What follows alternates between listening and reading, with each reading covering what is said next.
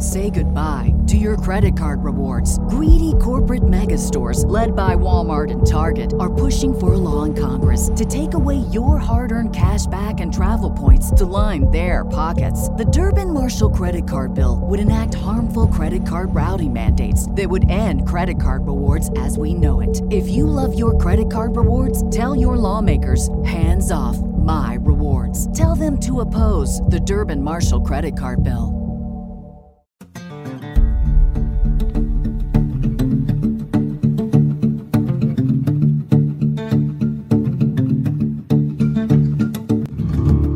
How to dream, cowboys. Today we're recapping and reviewing Wall-E, the 2008 Pixar film starring Jeff Garlin and Sigourney Weaver. I'm James. And I'm Ryan, and this is the Westworld Podcast. So, we, this came up last week. I'm not a huge Pixar guy. I'm more of a Disney Studios guy. I know there's not a huge difference anymore. It's also synonymous with being dead inside. Right. but Wall-E's pretty good. I, I'm a big fan of like the the the Pixar animated shorts, which don't have any dialogue for the most part, and, and Wall-E doesn't have any dialogue for a, a big part of it. Yeah, a word is not said in Wall-E for a good part of the first half of it.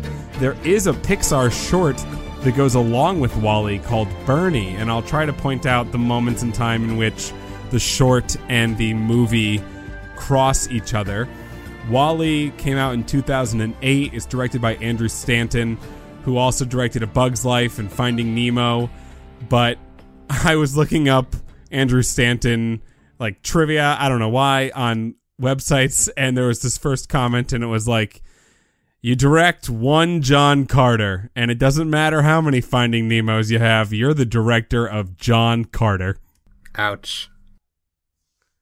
Yeah, it's a tough time. He's a guy who has three movies, two of which are 100% on Rotten Tomatoes, another that is 99. And he also has a 50% on Rotten Tomatoes with John Carter because of how god awful that movie is. Yeah, Disney was like, okay, we did it with Pirates of the Caribbean. We're going to do it again uh, with cowboys and with aliens.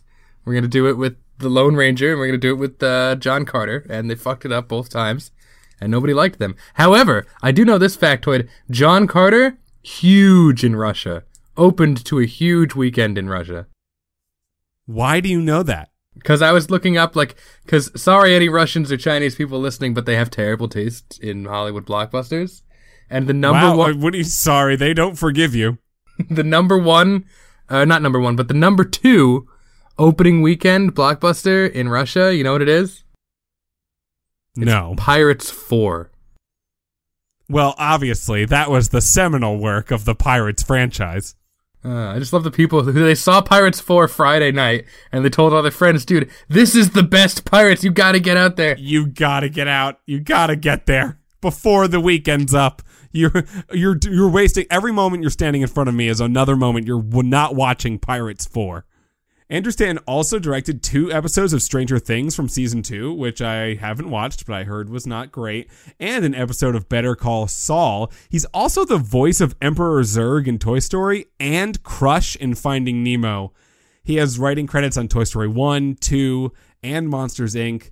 He's been at Pixar from the very beginning. He was at the legendary meeting at the near end of the Toy Story production when John Lasseter, Joe Ranft, Andrew Stanton, and Brad Bird sat down at a cafe and said, Okay, Toy Story's almost over. We gotta write some more stuff. And in that meeting, they came out with A Bug's Life, Monsters Inc., Finding Nemo, and the last one they came up with was this movie, Wall-E. Not Ratatouille. They just pulled that one out of their ass. Yeah, no, Ratatouille was a separate idea. Wall-E opens with us coming down on Earth to the tune of Put On Your Sunday Clothes by Hello Dolly. I don't know Hello Dolly, but it looks to be one of those like really boring, corny, low concept Broadway plays. You know, before Broadway got cool.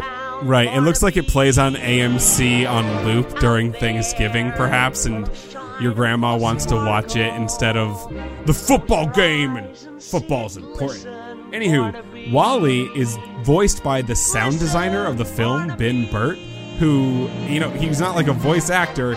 He's a sound designer. He, he made the other 2,600 sounds the film has, which, by the way, he was also the sound designer on the original Star Wars. 800 sound files. Yeah, n- uh, I, I didn't bother listing him as a star because like he's not famous or anything. The famous people in this one are basically Jeff Garlin, Sigourney Weaver, and I don't know, like John Ratzenberger is in there for a minute. John Ratzenberger, the constant in all Pixar films. The he his back is hurting from how hard he carries Pixar through it the last 20 years. So we get to planet Earth and it look it's looking pretty shitty, even from space.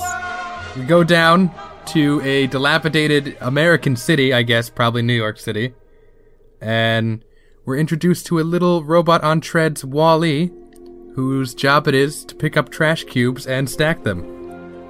Wall-E.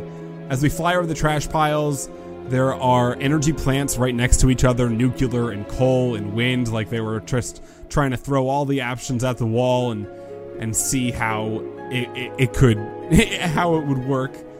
It's kind of inferred that there was so much trash on Earth that all the human beings had to leave. They've been gone for about 700 years. And the original plan was for them to leave for five years so that the large company, the, the, the all in one box company, basically it's Walmart, but they call in this movie it's called By and Large. They t- decide to take five years to clean up all the trash. That it is inferred also that they're the reason and cause that the trash piled up in the first place. Like the CEO of By and Large is also the president, so this is his fault. We see a newspaper that's like, oh, there's too much garbage, and we get a video that's an exposition dump, and they've they've built a lot of tiny little Wall-E robots to clean up the Earth while the humans are gone. But then we see Wall-E go past like a, a heap of dead Wall-E robots, so that, that plan didn't work. No, not really.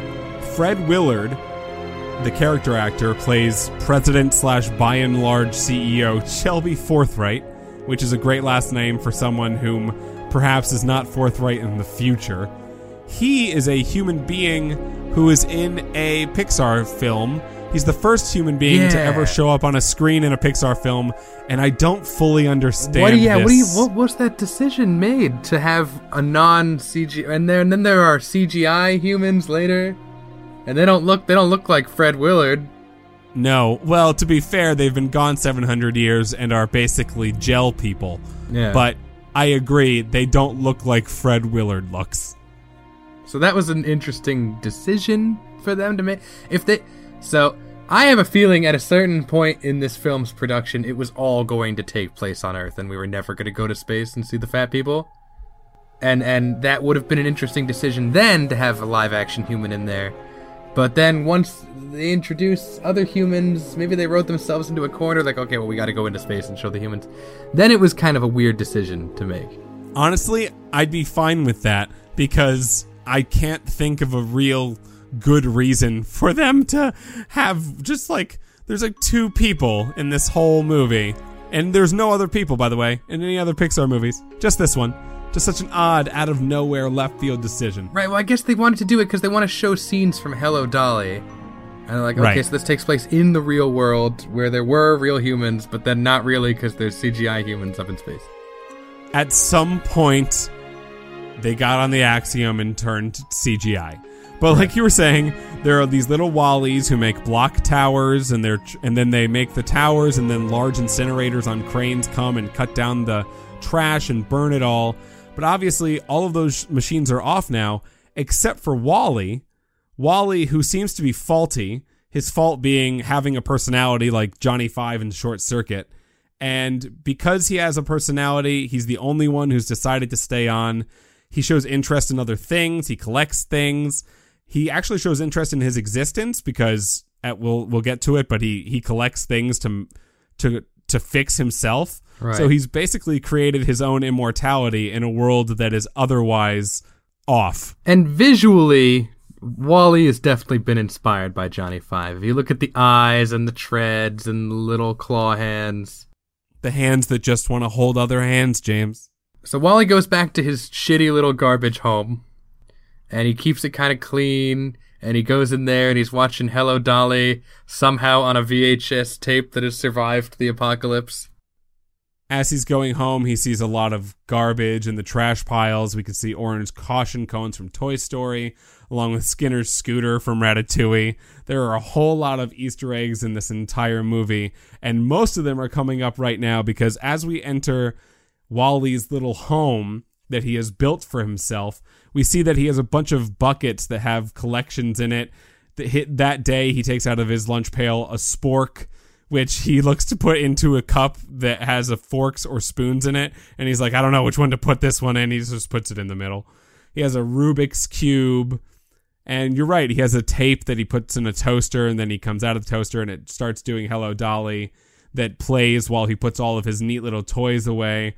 He practices a little dancing with a rim and he uses it as a hat. He found a B&L Zippo lighter that day. He has a lot of those lighters. His collection buckets move like up and down and like I get it. He's collecting shiny things. Eh, he's the only one there, and he and he really likes the shiny stuff. One of the things in his collection is actually the toy Hammy, John Ratzenberger's character in Toy Story. There's also Carl Fredricksen's walking stick, the old guy from Up, a year before its release, was in there. Rex from Toy Story was in there. A can of Leakness oil from Cars 2 is in there. Buzz Lightyear's lunchbox, a toy Mike from Monsters Inc., and the Bug Zapper from A Bug's Life. So I, I, you know, obviously I caught some of these references, but not not not all of those, I guess. Yeah, and then the TV he's using is is like an actual large version of the iPhone that was out at the time. Uh huh. Yeah, yeah, yeah. Thanks, Steve Jobs. You saved Pixar. Couldn't uh couldn't save yourself though. You got to get uh the fruit juice isn't gonna cure your cancer, buddy. No, he was adverse to medicine. What are you gonna do? He's like, it's all right. I'm I'm a, I'm a genius. I'm gonna just uh, eat avocado seeds and take care of this. yeah, it didn't work out well for him. Although he did, prior to his death, assign Jony Ive, the chief design officer, to help Pixar out a little bit by creating what Eve would eventually look like. Okay, yeah, well, we need to get into that because she, because that that I didn't know that detail, and she looks like she came off the Apple production line. yeah, we can talk about it at the end. So while he's like still cleaning up, and a sandstorm comes through, and he has to c- close up, and he's got like a little pet cockroach, uh, which he gives a Twinkie to, and then he goes, I don't know, to robot deactivation sleep. It seems as though these dust storms are a normality, James. Yeah. Like dust storms happen on Earth now. I like that he's got a pet co- cockroaches. Of course, everyone says they can survive anything, so they're still alive. This is an immortal cockroach. He does not and will not die. By the way, that was the first 10 minutes of the movie, and there was no talking whatsoever, but we know a whole lot about the story. Yeah, it's just good storytelling. You don't need to spell everything out. You don't need to have a narrator give us everything. And then the next day, it, you know, it explains a lot just visually. The sun rises. Wall-E goes outside. He charges his solar energy battery, but he can't get it up all the way, so he's like a little groggy. So he gets outside and he charges it up and he's good. And that's why he has to sleep at night. He's groggy like me, James. He's like me. This is very relatable. He has trouble putting on his shoes. He has to go out into the sunlight to get, you know, reborn just exactly like me. I'm not a vampire. Don't worry about that. And it also, when he's looking up, it looks like there's no atmosphere, like whatsoever. He runs over his cockroach pal, but it's it's okay. It's just a goof. Doesn't matter. Cockroach is immortal. By the way, when he fills up full from the solar panels, he makes the Mac boot sound. okay, so this whole movie is underwritten by Apple. I mean, the entirety of Pixar is underwritten by Apple. So he goes back to collecting more garbage, and he finds himself an old refrigerator. He finds a bra too, James, and puts it on his head, and then throws it into his pail. How did you skip oh, over oh, saucy that joke. incredibly? That one's for the parents in the audience. It is. He had. He also got a rubber ducky, and there's a bulldog bobblehead toy, and then he hits a button on some on a car key, and a car unlocks somewhere deep in the distance. But you're right. He finds a a fridge that he cuts down the middle. He has a lot of tools on him, James. He's a regular R2D2. Seriously, he cuts the fridge straight down the middle because he can't open it, inferring that the fridge was locked shut for a very long time. Inside the refrigerator, he finds a living plant, which uh, I Wow. guess is a rare commodity these days. Yeah, not when you have dust storms around. Like if it wasn't in the fridge, the dust storm would have just taken it away. I will say, right prior to this, he gets introduced to fire extinguishers for the first time, something that would come up later in his life.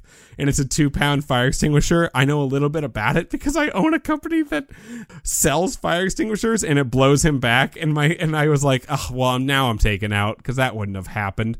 Maybe if it was a CO2, but that's an ABC. I have a lot of opinions about this. So he brings the plant back to his little domicile, and then he gets distracted by a flashing light. It's like a laser pointer, like a red laser pointer that you put on the ground to try to get your cat to freak out. Well, Wall-E's the cat. He sees the laser, and when it starts moving, he's like, "Oh, I am definitely chasing that laser down." So I, I mean, I guess the robots were just programmed to work themselves to death, and that's why they're all dead. And Wall-E's like a curious little bro, and that's why he's still alive. Yeah, he has gained some sort of you can call it sentience or personality. And we can also talk about this a little later, but I think it's interesting that the robots are not perceived or not really the bad guy at all in this movie. It is really people. It is by and large, it is humanity that is is the actual villain. And Wall-E is just the one robot who decided to stick it out. So a spaceship comes down from the sky, and out from it pops a Apple iPod robot. Yeah, it basically lands on top of Wall-E. He digs down to hide. He comes up shaking. He's a very nervous robot. He doesn't know what to do in most situations. He hits his head on the spaceship. Spaceship opens, and then he Wall-E puts a rock on his head, and he tries to hide. Like you said, Eva comes out. The Apple iPod again. Jony Ive, the CDO of Apple, came down to Pixar and was like giving them tips on how she should look. Wall-E is immediately enamored. He is square, she is round and sleek. And Eve, by the way, stands for Extraterrestrial Vegetation Evaluator. What does WALL-E stand for? Waste Allocation Load Lifter Earth Class. Right, because later on in the movie will be a waste allocation load lifter axiom class, and they're a voila. Yeah, right. So yeah, it's like uh, going back to iRobot. We had the the sleek white new robots, and then kind of the clunky, junky old robots. And in this, in both this movie and iRobot, I prefer like the clunky robot. Well, I think in both of those movies, plus like, you know, Johnny Five in Short Circuit, you are made to want to be empathetic towards the old because the new is scary and change is bad. Right, like Wall-E hides once. Right, exactly. Well, exactly like in Robo. Wall-E is exactly RoboCop. Wall-E hides behind a spaceship, or Wall-E hides again because the spaceship takes off once more, the flames shooting down at him as he digs again. We have to assume that these ships landed in more places than this around Earth, and that Eva is not the only little white iPhone robot that is currently going around Earth looking for something, but it doesn't really matter. Wall-E is in love. Yeah, robots can fall in love. Uh, if you're just programming them to clean shit up and pick up plants, I don't know why you would program them to have love, but I mean, if you're just programming them to be cowboys and prostitutes, I don't know why you would program them to feel emotions also. So it's just something you do. You're like, yeah, this robot's a little boring. Let's make him feel pain. Oh, God, I just want to make something suffer. You know what I mean? also, uh, once Eve realizes that the ship is gone and it kind of gets out of the Earth's atmosphere or, or what's left of the Earth's atmosphere and realizes it's not looking anymore, she starts to like fly around and have fun. And she's like purposely having fun, which is interesting. She's been cooped up in space for a long time. Assumably, she was with the Axiom, the the fleet, the flagship fleet ship, the flagship that is up in the space somewhere. So she has a personality. But Wall-E has a personality that he created all his own by himself with no one else. And we don't know how many Evas there are, but it, turn, it, it stands to reason now, I guess, that she she seems to have a personality. She wants to fly around and have a good time. Yeah, she's exploring Earth, um, scanning a bunch of shit. She tries to blast Wall-E when she first sees him. He's like kind of uh, stalking her, and she tries to blow Oh, he's up. stalking her. It's stalking. Yeah. The and one of the things that she scans while she's doing this is the Pizza Planet truck from Toy Story. Nice. As the cockroach, yeah, as the cockroach and Wall-E approach him, the cockroach is like, "Yo, dude, I got your back. I'm your wingman." And the cockroach is like going to walk up to Eva, and Wall-E looks at, her, he's like, "Oh no, don't do, don't, don't, don't do that." And- But I was like, cockroach was like, "No, no, no, dude, I'm a good wingman." And then he gets up to Eva. Eva turns around, like, "Oh my god!" and tries to shoot the crap out of the cockroach. But you can't kill a cockroach; it's immortal. she goes to destroy Wall-E and then scans him first, and I guess she she scans him and then realizes like, oh, this is not like a target for destruction. He's a good robot doing his job.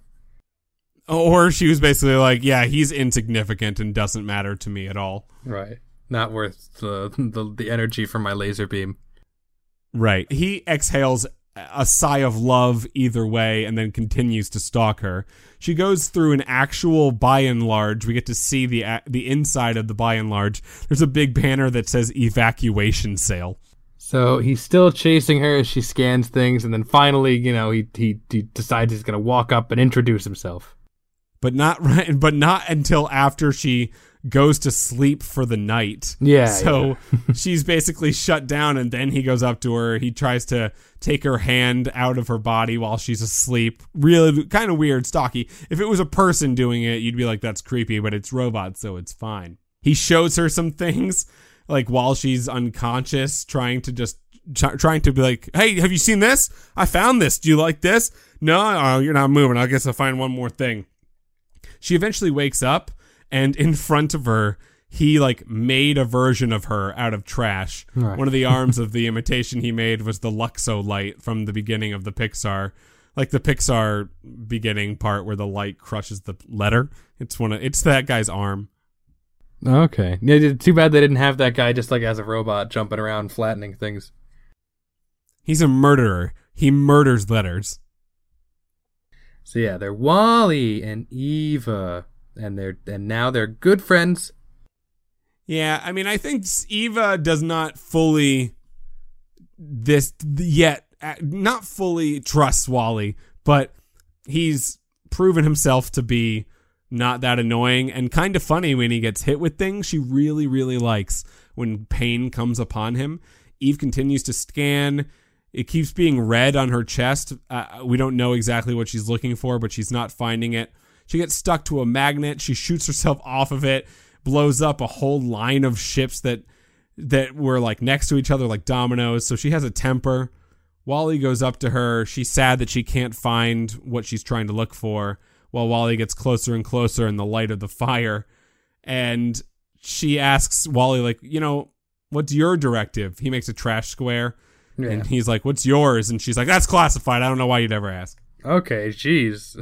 I wish you would have told me that first so I could tell you mine's classified. Right. You asked, and I was like being polite and showing you my trash square, which, by the way, they only made like eight of those trash squares total, like rendered eight of them.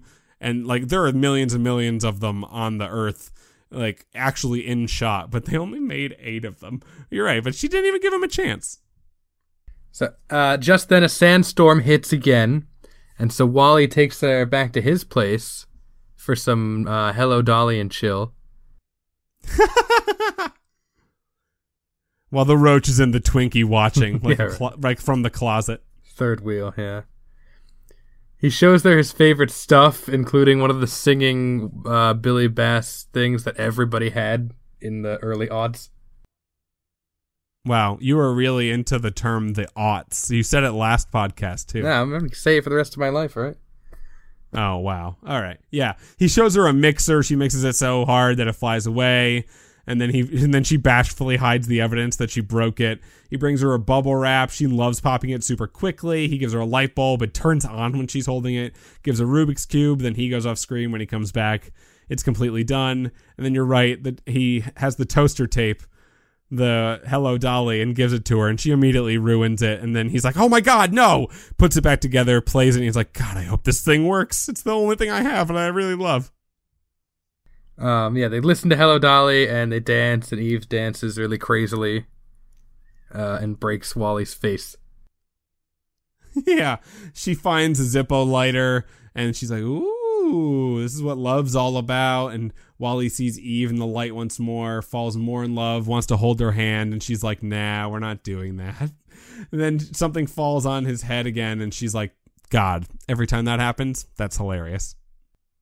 She she cracks his little eye, and he fixes it.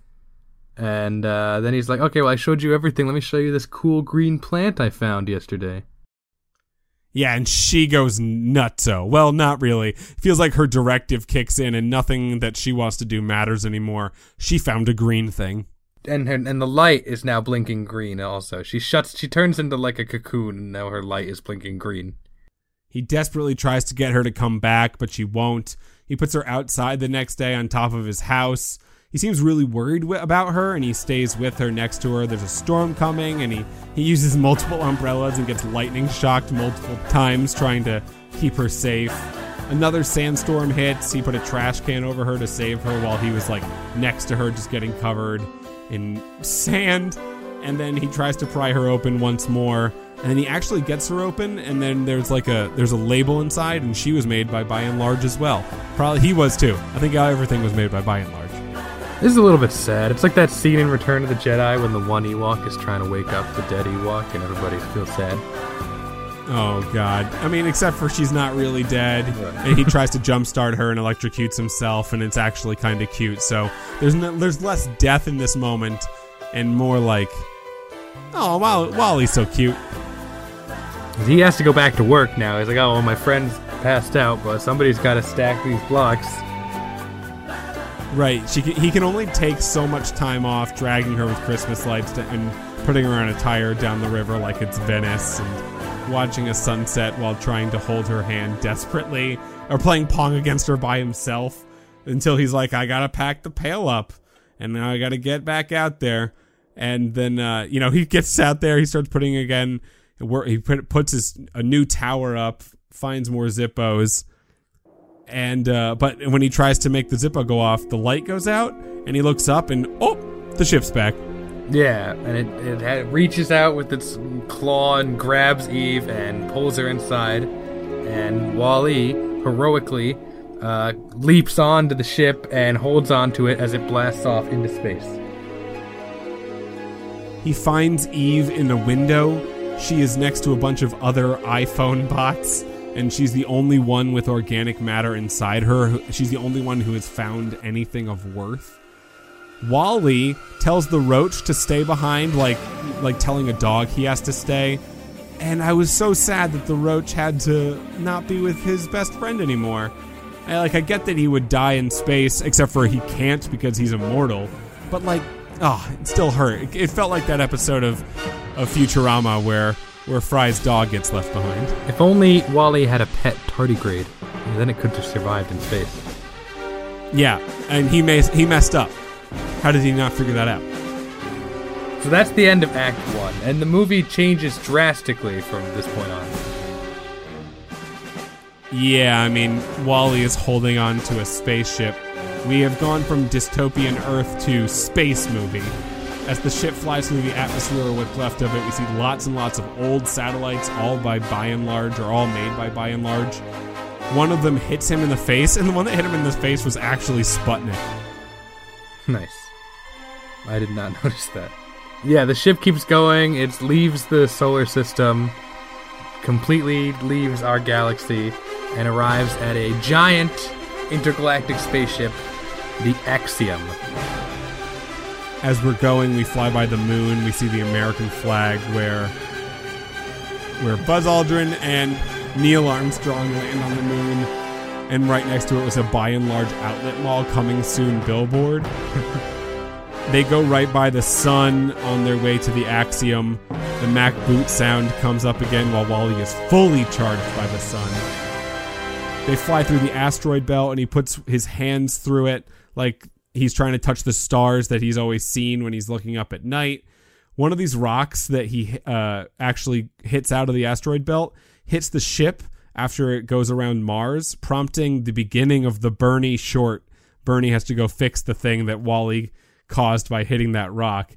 And so you can go see that short, and that's the right beginning of it. You're and then he sees the Milky Way galaxy. He sees a purple cloud, and then he gets brought into the axiom. And as the gravity comes back on, he falls off.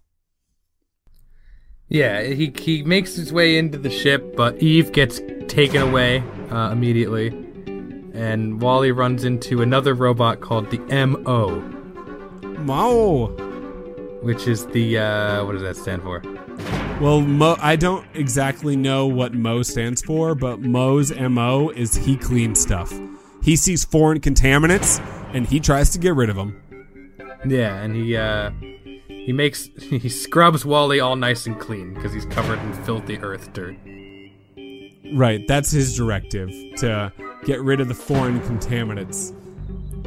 Yeah, the scanner comes by and scans Eve. They realize that she's got a plant on her and they take her away. So Wall-E races after her and he jumps onto a hovering platform and the one that Eve is strapped to. And he tries to follow, but there's a wacky chase scene. Mo also follows them, jumping off his track for what seems like the first time, because he is so taken aback by how dirty Wall-E is and the track of dirt that Wall-E leaves behind, and he must follow it and he must clean it. Eve and Wall-E are in the elevator, and then they enter basically what is the robot highway of the underling of the Axiom ship. While he, Wall-E messes everything up. A huge traffic jam occurs where all the robots slam into each other. We see our first new human, a CGI human, who is obese and in a chair and next to each other. They're entering a store that's just literally called Economy, and the temperature around them is 72 degrees. They look like they just look at screens all day and they never get up. Uh, the first actual human being that Wall-E runs into is John, played by John Ratzenberger, whom Wall-E helps back up into his chair after he falls out of it. Right, so you see the first guy and you're like, okay, well, this is just one fat guy. Okay, they got fat people in space, sure. But then you see see everyone else, and everyone is the exact same shape of like, like 400 pounds obese. Yeah, everybody's gigantic. They never get up. Wall-E helps John by getting him back into his chair. And then we also see like a, a, a classroom where kids are being taught the alphabet. And it's like A is for axiom, B is for Buy n Large, your best friend. He accidentally turns off the screens of one of the fat people, and she kind of freaks out when she's like, "Oh wait, there's a real world." Her name is Mary, and she's a nice lady. Wall-E introduces himself to Mary, and she says hi. So he has now met John and Mary, and Ah. she lets him go by so that he can stand next to Eve. The pool deck looks nuts, and Mary looks over it like I didn't even know we had a pool. Yeah, so the inside of the spaceship is like a giant, I don't know, like a giant Costco, but with bright lights and advertisements everywhere, and conveyor belts which keep the hovering fat people flying around all over the place. Yeah, it's a gigantic ship. It has 80 floors. Eve finally gets to where she's going, which is the captain's bridge, and we meet Captain B. McCrea, who is played by. Jeff Garlin. And he's another big fatty guy, but he's got a captain's hat. Yeah, which indicates that he, unlike the other obese people, is different because of his captainship. As they're going there up the elevator, Wall-E waves hi to the machine that lets them in, which, and then the machine kind of looks down at his own hand, like, "Oh, is this for waving? Oh my god, I think my hand might be for waving." They get up to the captain's quarters. They meet Otto. His name is Otto. He's basically like the VIKI. You, you meet him, you're like, you're Hal or VIKI from iRobot. Are you the evil robot? And we'll talk about later if he's actually evil or not. But he looks like a actual wheel, the wheel of the ship. But you know, he's there with Captain McCrea. And then Captain McCrea's like, it's high noon. It is high noon. And we see that he is, I think, the fifth or the sixth captain captain that the Axiom has had. Wall-E when he falls into the captain's quarters, he sees that on the wall there are the names of all the past captains. They're named after Pixar employees, and all the captains get fatter and fatter. And based on the captains, the ship took off in 2105. They've been in space for 700 years, and there have been five captains, and then the sixth is Captain McCrea. And it also indicates that the life expectancy of everybody now is much longer. Like, if Captain McCrea became the captain, uh, he has been captain for 30 years, and the captain before him was a captain for 128 years. So, life expectancy is basically like 170 years old now. Right. So in the future, you're going to be fat as all hell, but you'll live to be 150. Right. They have the technology somehow to make you Immortal. a healthy person and who doesn't who doesn't walk ever. Right. So you can be 120 years old, but they haven't yet figured out how to how to make people not fat. The dream. The dream. Fat and 160. Yeah, so you hear that? Uh, actually, the way to live longer is to just be as fat as possible. Everybody knows that. The government doesn't want you to, to know that, but that's how you do it. Oh. Then I guess uh then I guess not everybody knows that. Yeah, the secret is to, the secret to a, a long, healthy life is to just lay back and eat. You know what the secret to a long healthy life is, James? What's no that? secrets. That's right. That's right. Between, between friends. no, no, no. Friends should have a bunch of secrets. Oh. If you don't keep secrets from your friends, then they're not they're not your friends. So Eve wakes up, and Wall-E comes up to her, and she's freaking out because she's worried. You know, you- you- you're not supposed to be here. You're supposed to be on Earth. So she tries to hide him. Yeah, she's like mad at him that he followed her at all. She's in the middle of her directive and she don't need no man getting in her way. Captain McCrea comes over and tries to remove the organic matter from her, but bum bum bum, it's not there. Whoa, dude, where did it where did it go? That's a, that's the mystery I think that they're asking the audience. Yeah, she thinks Wall-E has it, and she scans him, but he doesn't have it. The captain hits Wall-E and the song from Hello Dolly starts. This is all before the scan.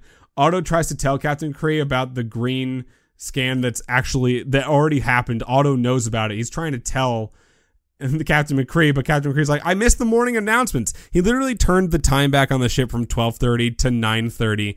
He took away lunch and made breakfast come back because he wanted to do the morning announcements. And he announces that it's the seven hundredth anniversary of their five year cruise, which is a lull. And he says, I'm sure our forefathers would be proud that 700 years later, we're still doing the same stuff they were doing. But now we're fat as shit. And everybody, to celebrate, literally in a very real way, gets a cupcake and a cup. Nice. That's the dream. So because Eve did a false positive, they think they decide that she must be broken, and they send her off to be repaired, and which traumatizes them, Wall-E and Eve, because she's like zapped away by a tractor beam. Yeah, he's a nervous robot already, and this is really messing him up. No probes have ever come back positive before. Captain McCrea pushes the green light on the bridge, and everything shuts off. A video of Fred Willard's Shelby Forthright comes back on to congratulate him for the green find that he did, that he didn't do. A ro- the, the iPhone did it, but he's getting the credit. So in the repair ward of the ship, there's a bunch of robots that are broken in comical ways. Like the vacuum robot is sneezing the dust out of his vacuum nose. The vacuum robot is the star of the movie, James. Yeah. Is is kind of reminds me of the animated film The Brave Little Toaster. If anyone remembers that, there's a uh, a talking vacuum in that movie. It's quite good. The Brave Little Toaster is both terrifying, heartwarming, and gut wrenchingly sad. Wall-E is put into one area and Eve is taken to another one. And and Wall-E is panicking because he's like, oh, they're taking her in that room to destroy her. Yeah, but really, she's just being like taken apart very nicely, and she's actually laughing at the things that are happening to her. Right. All the while, the captain is trying to figure out how this recolonization is about to occur because because they found the green thing, that means they should go back. It's the five year mission is over. It only took seven hundred. As that's happening, Eva and Wall-E are still in the repair center. And when Wall-E sees that she's being taken apart, oh my God, it's okay. She's not actually. She's like getting a nice bath. He slams through glass to try to save her.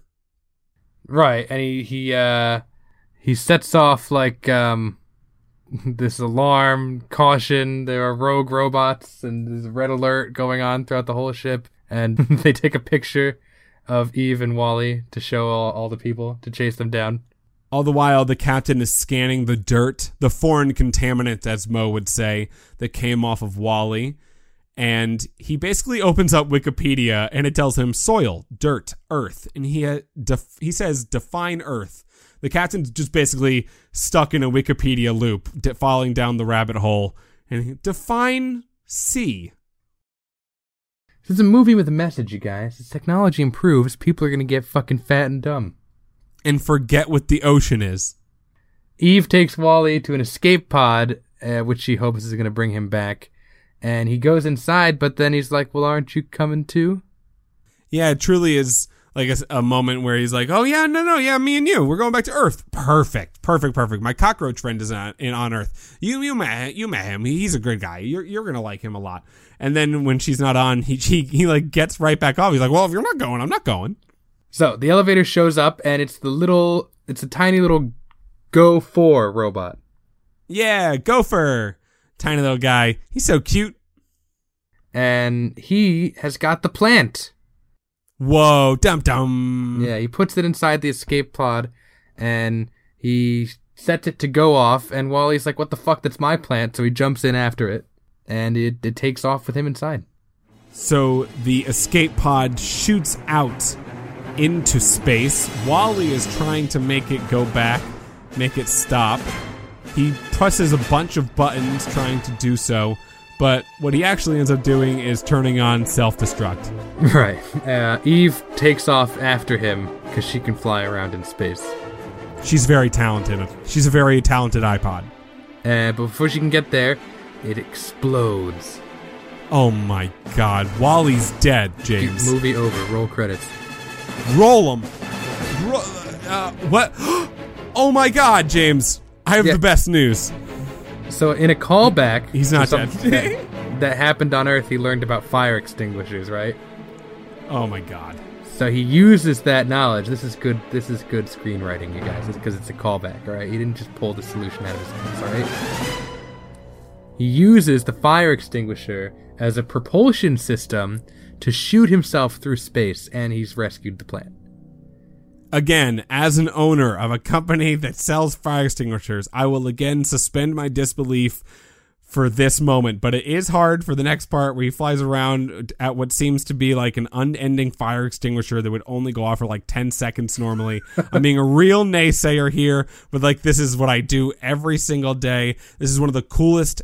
uh, This is the song I played during the iRobot podcast as a uh, like the upcoming song for Wall-E. This is my, one of my favorite songs of the movie. This is one of my favorite scenes of the movie. One of the most iconic scenes of the movie is both of them flying around, him with a fire extinguisher and her with her own jet propulsion. So I will suspend my disbelief because it's amazing.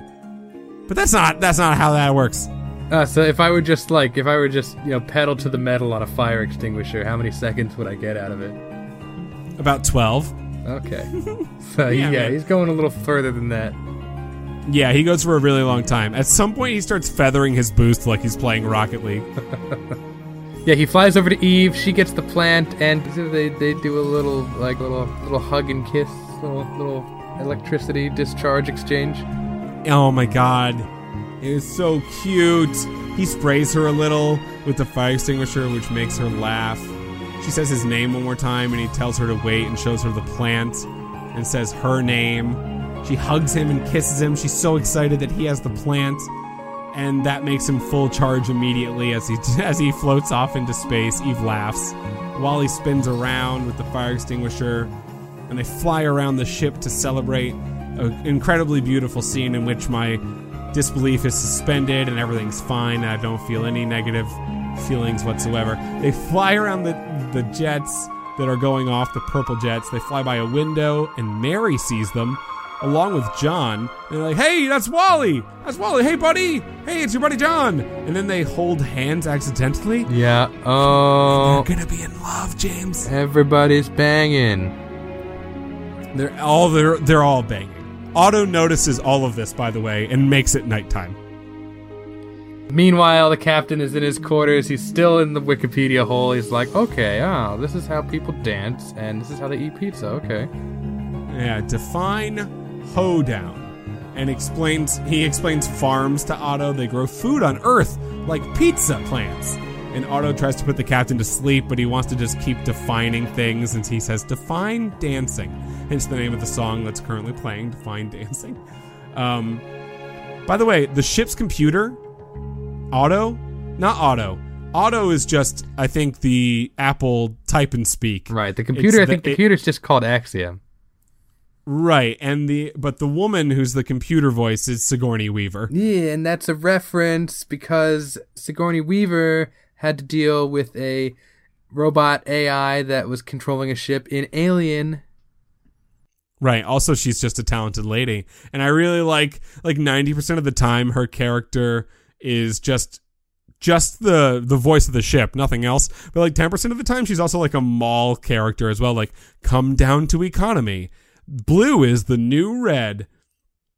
Wall-E's extinguisher runs out of juice finally.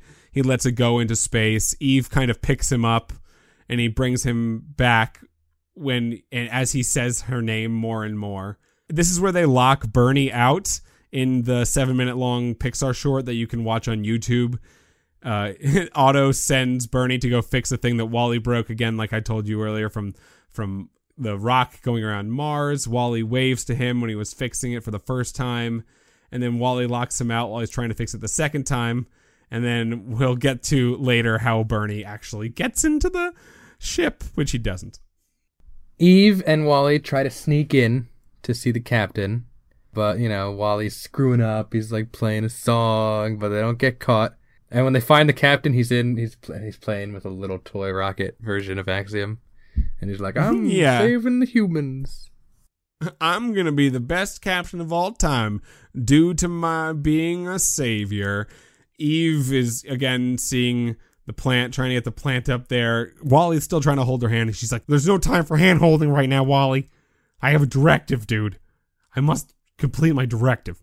Eve brings the plant to the captain, and then he decides he's gonna watch like Eve's memory banks or whatever. So he plays like everything that's happened to her, and so he sees like shitty destroyed Earth, and he sees like you know robot romance montage.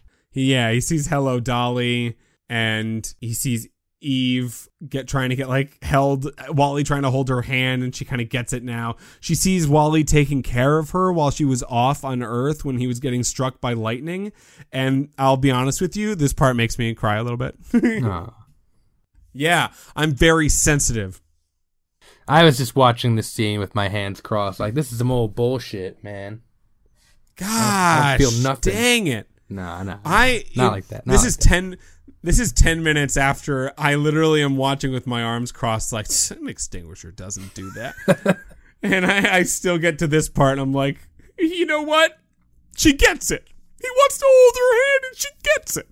So the captain, he's really excited. He waters the plant and he's like, "Well, this is it. We're going back to Earth.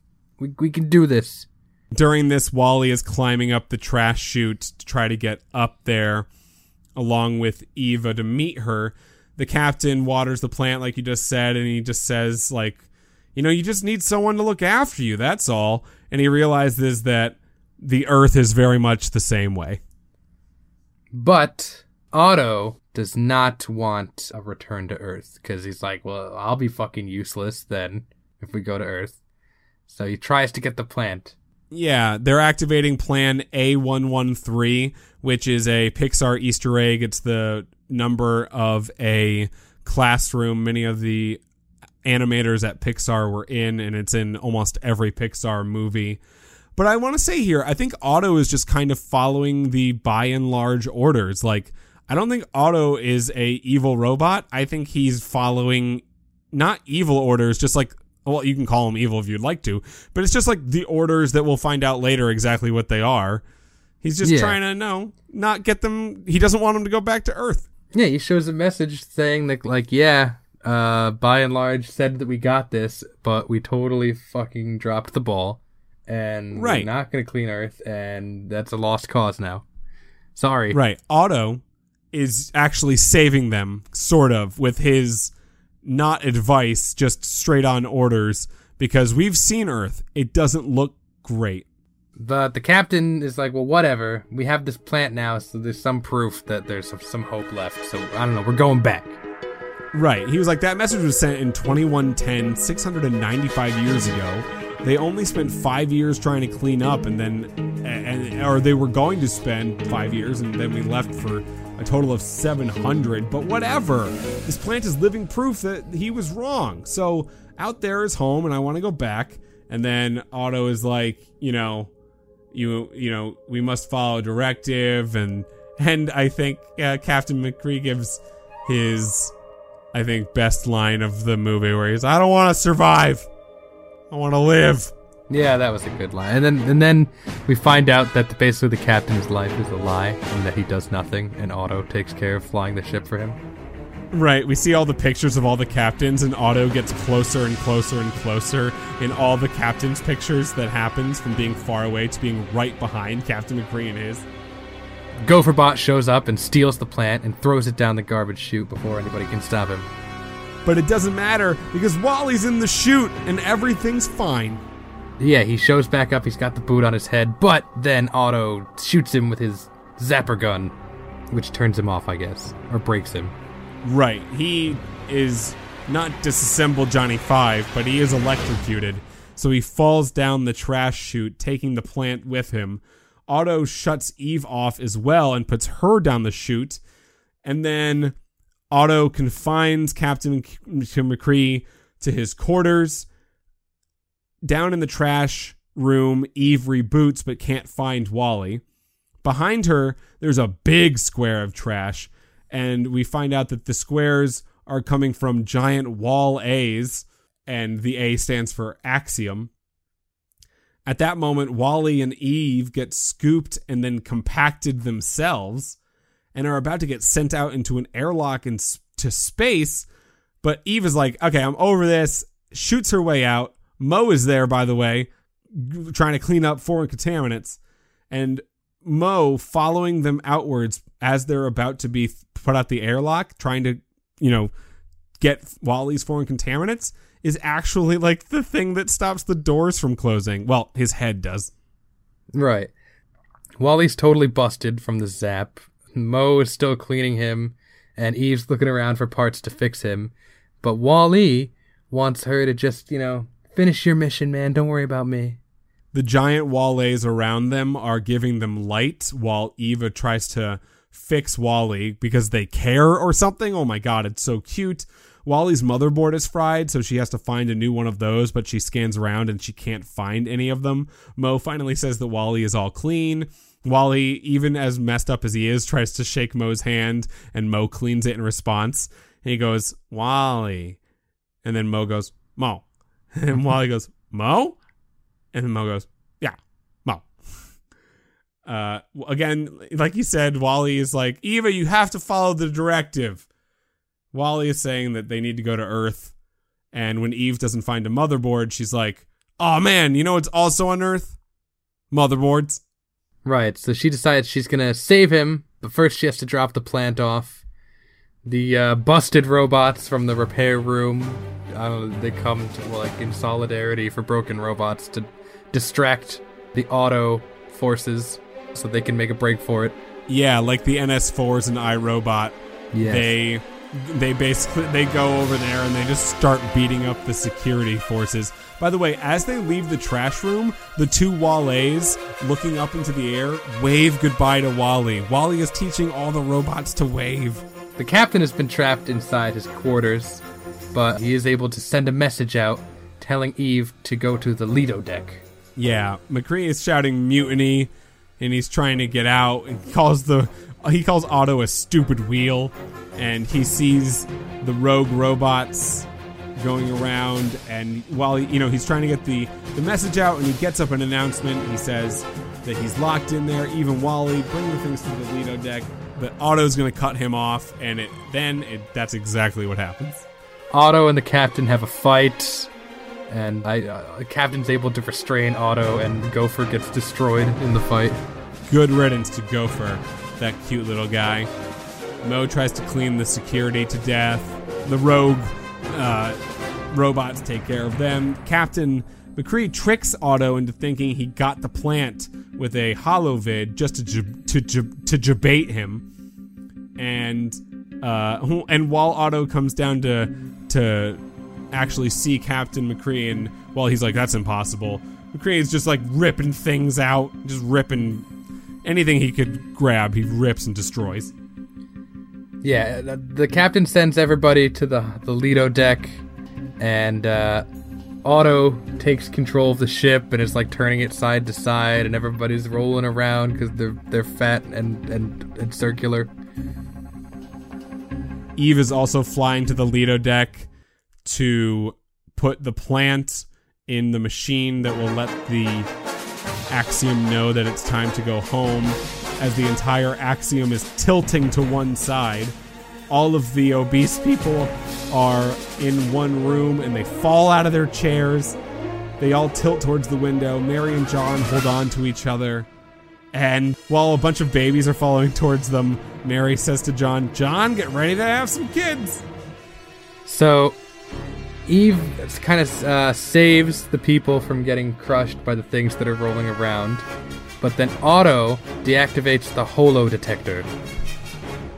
Wall-E tries to get under the holo detector to keep it open so that they can eventually put the plant inside there.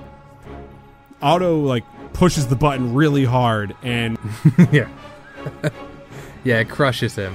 Pushing the button extra hard, he crushes Wall-E. the age-old technique of pushing the button harder. That's like when you're when I've you're Poke- playing Pokemon Blue, and the, the, you're waiting for the Pokeball to stop rolling to show that you've caught it. So you hold down the A button. That works, man. just to get it to go faster. It does. No, it doesn't. Does nothing.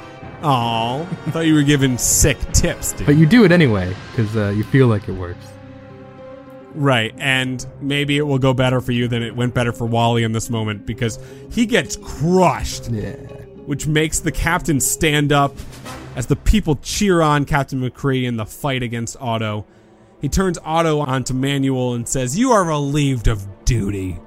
Yeah, and uh, winning winning the fight and turning the ship back to normal, and Eve is able to grab Wall-E, and Mo is able to grab the plant, and uh, they decide they're gonna fly back to Earth, which is uh, happens uh, comically fast, faster than you'd think.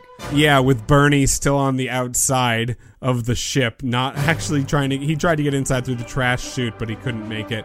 Did you see that as the plant was getting passed forward in the Lido deck, an umbrella like sprung it over to Eve, like, here you go, whoop! Yeah, that was dangerous. Oh, yeah, it was very dangerous. It's like the one thing they need to go back to Earth. And then Umbrella was like, I'm going to slam this into the air.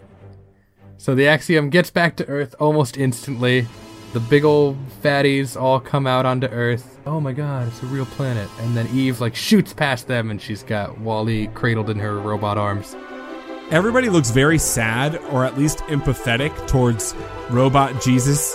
Or I'll call him Robot. It's Wall-E, but his name's Robot Jesus, I guess now. Because he is an immortal robot who made himself that way without human help.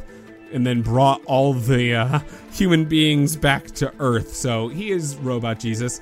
Uh, he's dead. I wonder if he'll be resurrected in any amount of time. Eve goes around trying to find a motherboard, or, among other things. And the cockroach is still there waiting for him. So she fixes him up and she puts him in the sun to charge, hoping that this will revive him. And uh, it does. And he wakes up, but he's not the same old Wall-E. No, with a new motherboard comes basically a new brain. So he is like a out of the box factory style Wall-E and starts to do what Wall-Es do, which is compact trash. Yeah, he doesn't care about Hello Dolly. He, does, he, he runs over the cockroach because he doesn't care. Doesn't matter though, cockroaches are immortal. He doesn't die, kid. Ha! and it seems like the the Wall-E we know and love is gone. But then Eve grabs his little robot hand and uh, starts humming and gives him a zap kiss. She kisses him again. Right, and then she she well she then like turns to go. She's like, I guess this is it. Yeah, but his hand doesn't open, and he grasps her harder, and he takes him in. She's finally holding his hand.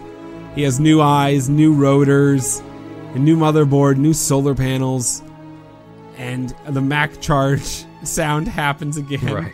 The roach is so psyched that Wall-E is back. Eve is so happy, and the the tape of Hello Dolly is is still playing, and then it kind of fades out as she comes to the realization that Wall-E might be gone. The electric kiss happens, like you said, and then she and then he comes back. And all I thought I was like, I'm not crying, you're crying. Shut up. Yeah, so he's back to normal, and they're together, and the cockroach is there, and he's psyched too. Um, back on the Axiom, the captain and the humans are learning how to get things back to going on Earth. And as we pan out, we see that there's a lot of little plants spotted throughout the city.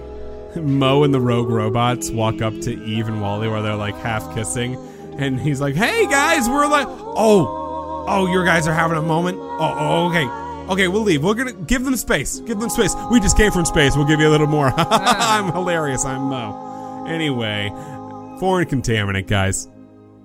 In the credit sequence, we see the humans basically learning to be humans again, and they, they stop being so fat. we see, you know, like you said, there are plants on dirt piles. The earth is not as brown anymore. And the credits hit and they're cave style with Zippo lights, and we see people learning to grow things and Wall-E teaching and people about fire and people living in their own pods and Eve making wells.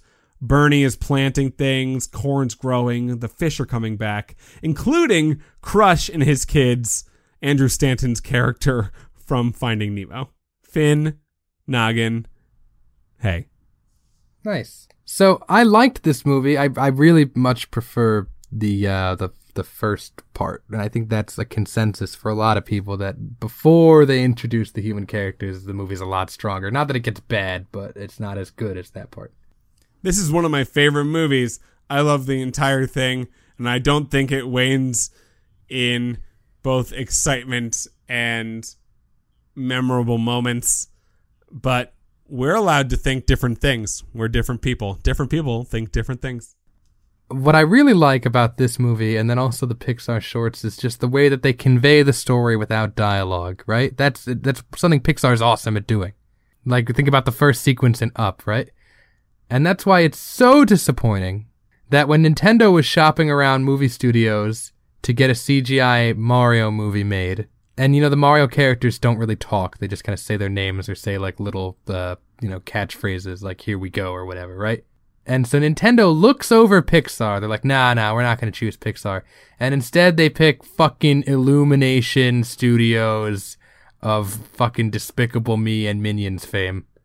Based on your tone, I would say that the finished product was not great. Well, it's it's coming out in 2019, so we'll find out. Well, then we will have to give that a watch and see if your your predetermined version of what that movie will be comes out to be correct. I'm sorry, man. Uh, you know, as I'm, I'm, I don't, I'm a Pixar fan. I don't love them as much as most people do, but I, I fucking hate Illumination Studios, dude. Pixar puts them to shame. Illumination Studios is like the shitty discount version of Pixar. What have they made? Uh, they've made Despicable Me one through three, and Minions. First one good, second one cash grab, third one cash grab. Minions one of the worst things that have ever been laid upon human all of society.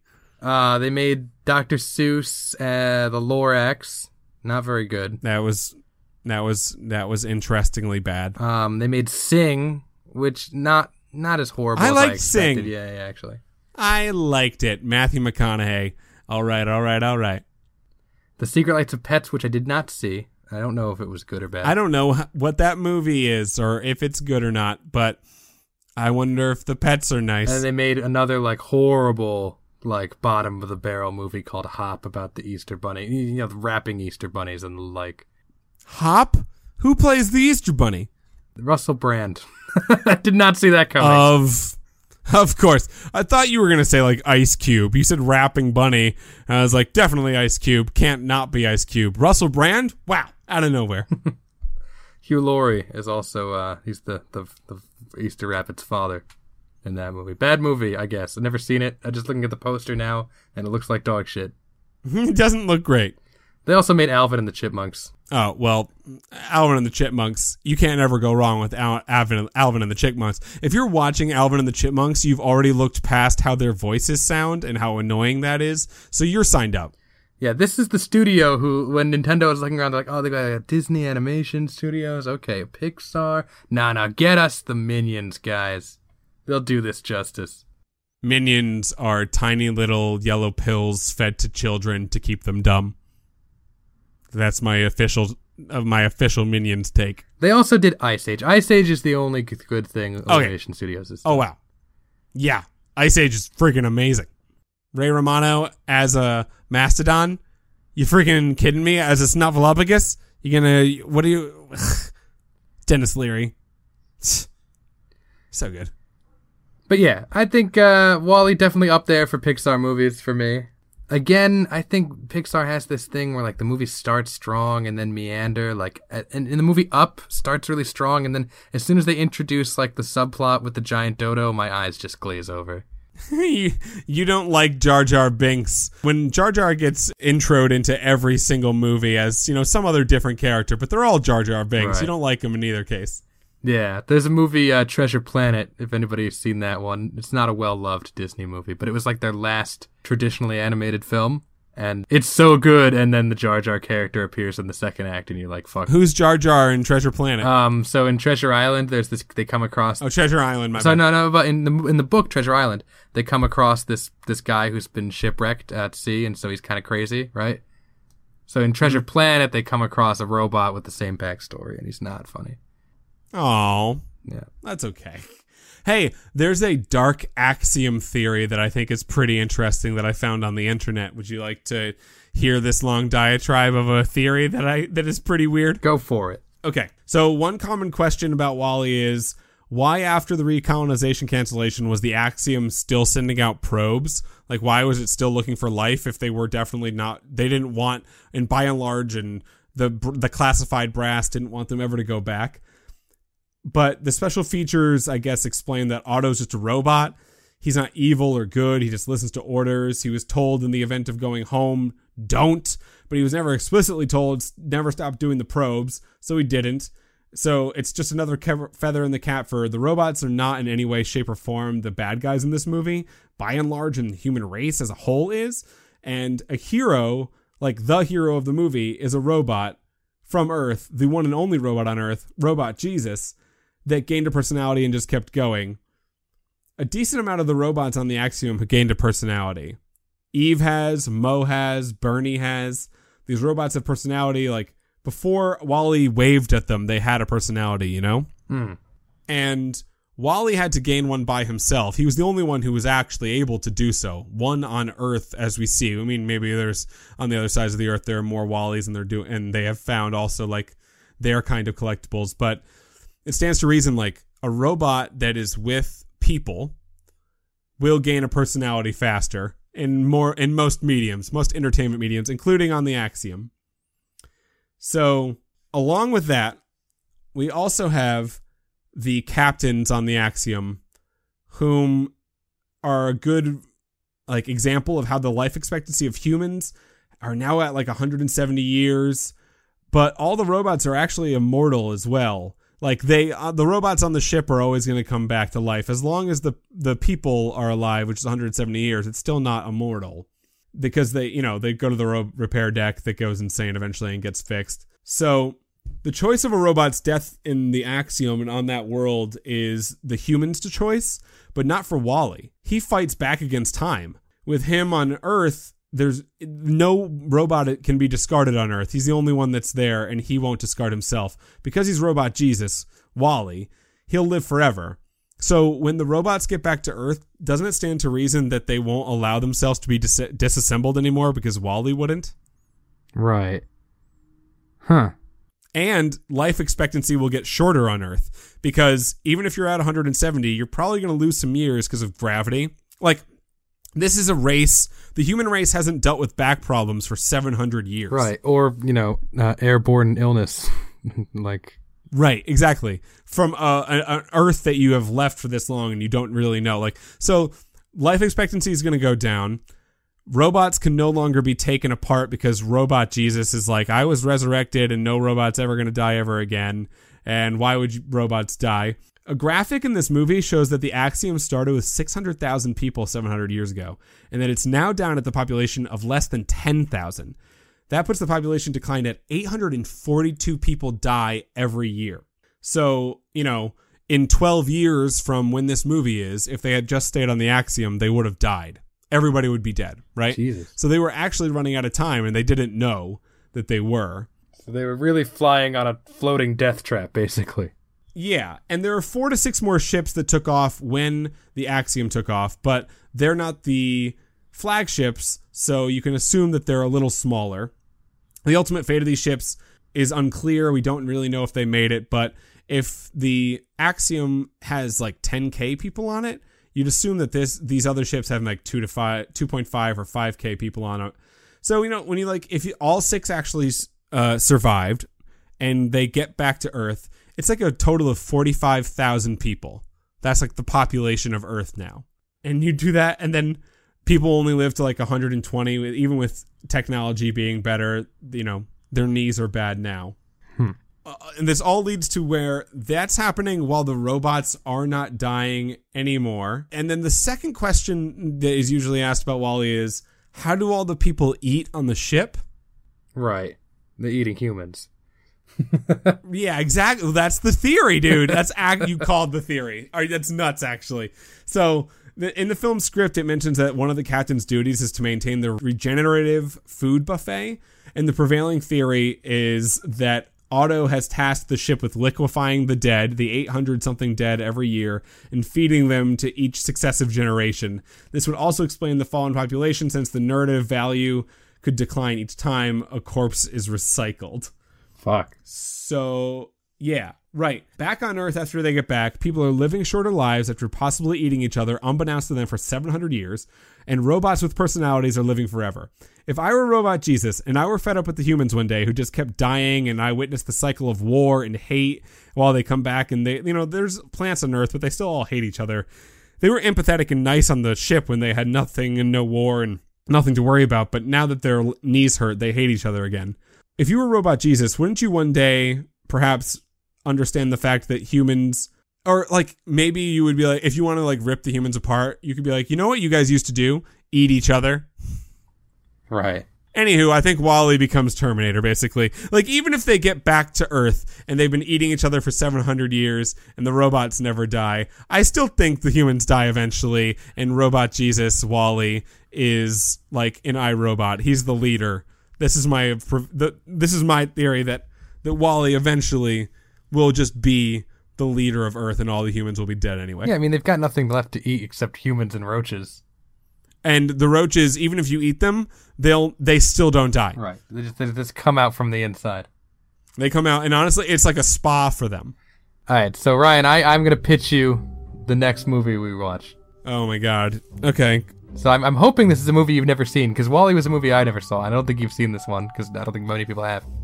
Okay. It is the uh, science fiction horror classic, The Stepford Wives. Not the 1975 classic Criterion Collection film, but the 2004 remake, and listen to this cast, starring Nicole Kidman, Matthew Broderick, wow. Bette Midler, Christopher Walken, Glenn Close, and Faith Hill. Faith Hill. Right? You know, one of those people in that cast committed manslaughter. That's true. Well, probably more than one. Just It was. Faith Hill. it was not Faith Hill. So yeah, I think we'll enjoy Don't- that. It's uh it's a it's a Razzie worthy film, and it takes place in Fairfield, Connecticut. Oh man, that's close to where I am right now and where you grow up, but far away from where you are currently. So join us next week when we recap and view the 2000 film The Stepford Wives. Thanks for listening. If you're just listening, that means a lot to us. If you want to go the extra mile, you can follow us on SoundCloud. You can follow us on Twitter at Westworld Ryan. If you got something you want us to say on the show, you can tweet at us or you can email us at the Westworld Podcast at gmail.com. If you really want to go the extra mile, you can leave us a positive review on the Apple Podcast app, which will help other people to find the show. And finally, we want to say a thank you to all of our Patreon patrons. Yep. Thank you, Richard Hunter, Major Woody, John Jers, Carol Andredes, and Baka Man. Thank you very, very much, guys. You are helping us keep afloat in the off days of Westworld. We don't even have Game of Thrones yet. We're in the aughts, James. It's right. We're in the no. That's is it the aughts? Is that what this means? We can call it that, sure. Oh man, I love the aughts. I'm James. And I'm Ryan, and this is the Westworld Podcast.